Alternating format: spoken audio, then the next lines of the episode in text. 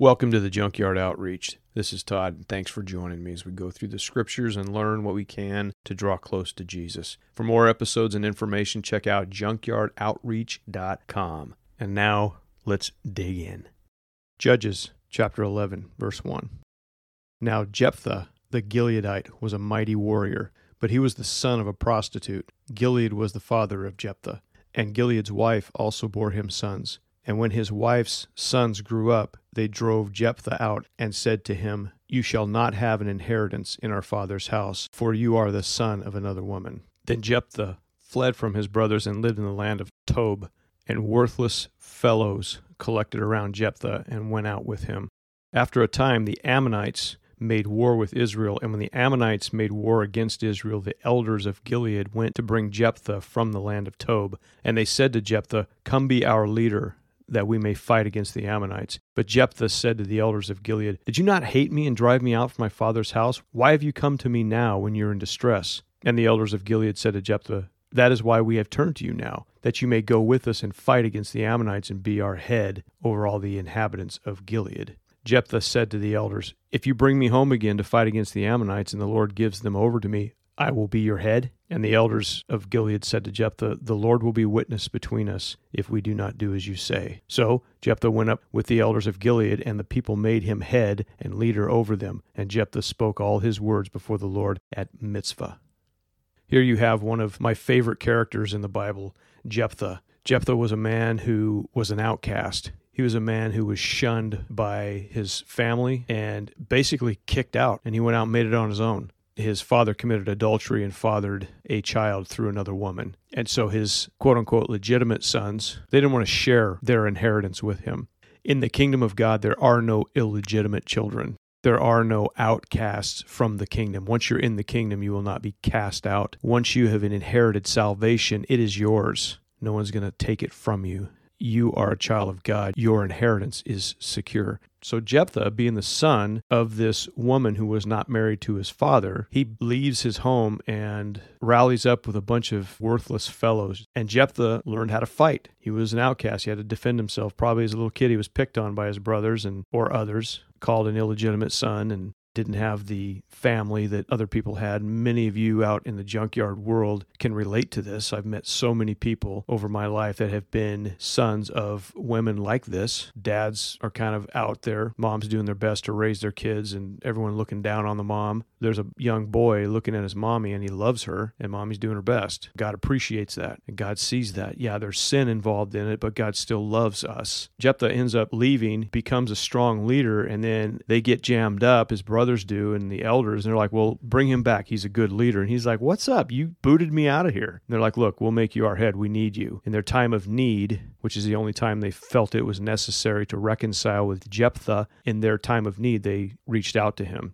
So Jephthah accepts, and then he corresponds with the king of the Ammonites and said, What's up? And the king's like, Dude, this is what's up. And Jephthah's like, No, that ain't happening. Here's the issue. Leave us alone. And the king wouldn't listen. And so Jephthah's like, All right, let's go to war.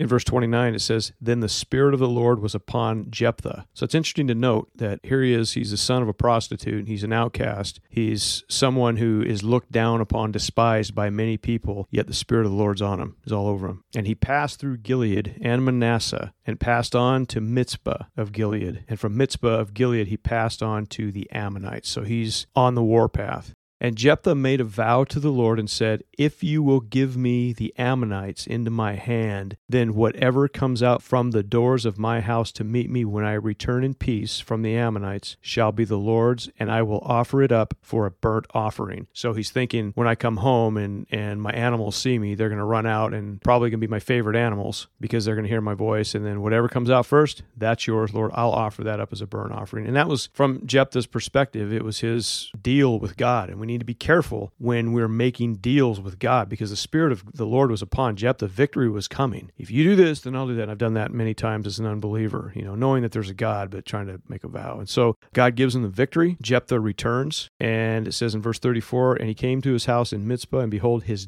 daughter came out to meet him with tambourines and with dances. She was his only child. Beside her, he had neither son nor daughter. And as soon as he saw her, he tore his clothes and said, Alas, my daughter, you've brought me very low. And you have become the cause of great trouble to me, for I have opened my mouth to the Lord, and I cannot take back my vow. And she said to him, My father, you have opened your mouth to the Lord. Do to me according to what has gone out of your mouth, now that the Lord has avenged you on your enemies, on the Ammonites. So she said to her father, Let this thing be done for me. Leave me alone two months that I may go up and down the mountains and weep for my virginity, I and my companions. So he said, Go. Then he sent her away for two months, and she departed, she and her companions, and wept for her virginity on the mountains. And at the end of two months, she returned to her father, who did with her according to his vow that he had made. She had never known a man, and it became a custom in Israel that the daughters of Israel went year by year to lament the daughter of Jephthah the Gileadite four days in the year yeah, he has a rude awakening. Now he's in a bad spot. He had vowed, whatever comes out of my door to meet me, I will offer up as a burnt offering. Okay, a burnt offering means you kill the animal and you burn it. We go back to Leviticus, and just to get an idea of what it is, Leviticus chapter 1, verse 1 The Lord called Moses and spoke to him from the tent of meeting, saying, Speak to the people of Israel and say to them, When any one of you brings an offering to the Lord, you shall bring your offering of livestock from the herd or from the flock. If his offering is a burnt offering from the herd, he shall offer a male without blemish. He shall bring it to the entrance of the tent of meeting, that he may be accepted before the Lord. He shall lay his hand on the head of the burnt offering, and it shall be accepted for him to make atonement for him. Then he shall kill the bull before the Lord, and Aaron's sons, the priests, shall bring the blood and throw the blood against the sides of the altar that is at the entrance of the tent of meeting. And it goes on. So Jephthah is in a really bad situation here. He had offered up to the Lord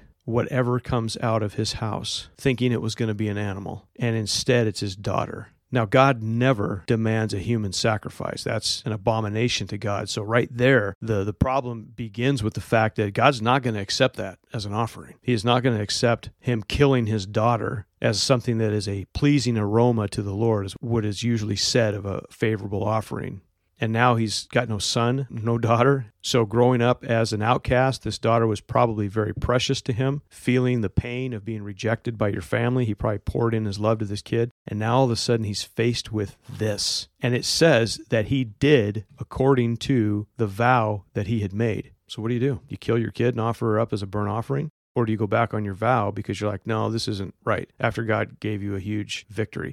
And here's the issue God didn't want an offering from him. There's nowhere there that says that God demanded an offering. It says the Spirit of the Lord came upon him. God's going to do the victory. God doesn't need us to go do offerings. God doesn't need anything from us. What he desires from us is not burnt offerings, it's not tithes and offerings. What he desires from us is a heart that obeys, a heart that loves him, a heart that will do what he tells us to do. And Jephthah, he stepped on a landmine when he made a foolish vow, not even thinking about it to the Lord, rather than saying, Lord, your will be done and then perform the sacrifices when it's appropriate so you know i've done that i've done many foolish things trying to buy God off. God, if you just do this, then I'll do this. Done that many times, especially in my teenage years when I'd get all jammed up and, oh God, and then even as a believer. And God's not impressed by our wheeling and dealing. He knows the future. If you say, God, if you just do this, then I'll do this, He's like, no, you won't. I know the future. What you're going to do is you're going to say, oh, cool, I'm free of that. Now I'm going to go do something else. I'm going to forget all about that vow I made to God. We all do that.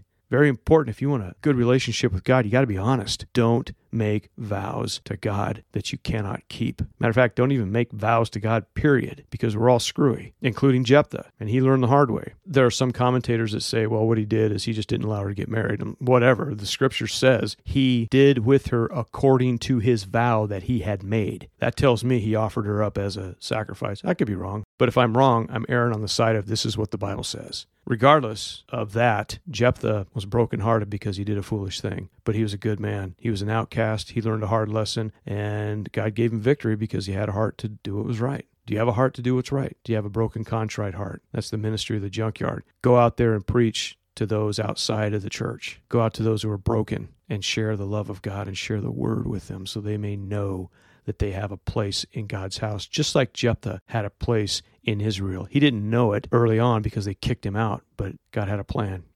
Stay in the fight. Continue to pray, continue to believe, and you'll be blessed. Thank you.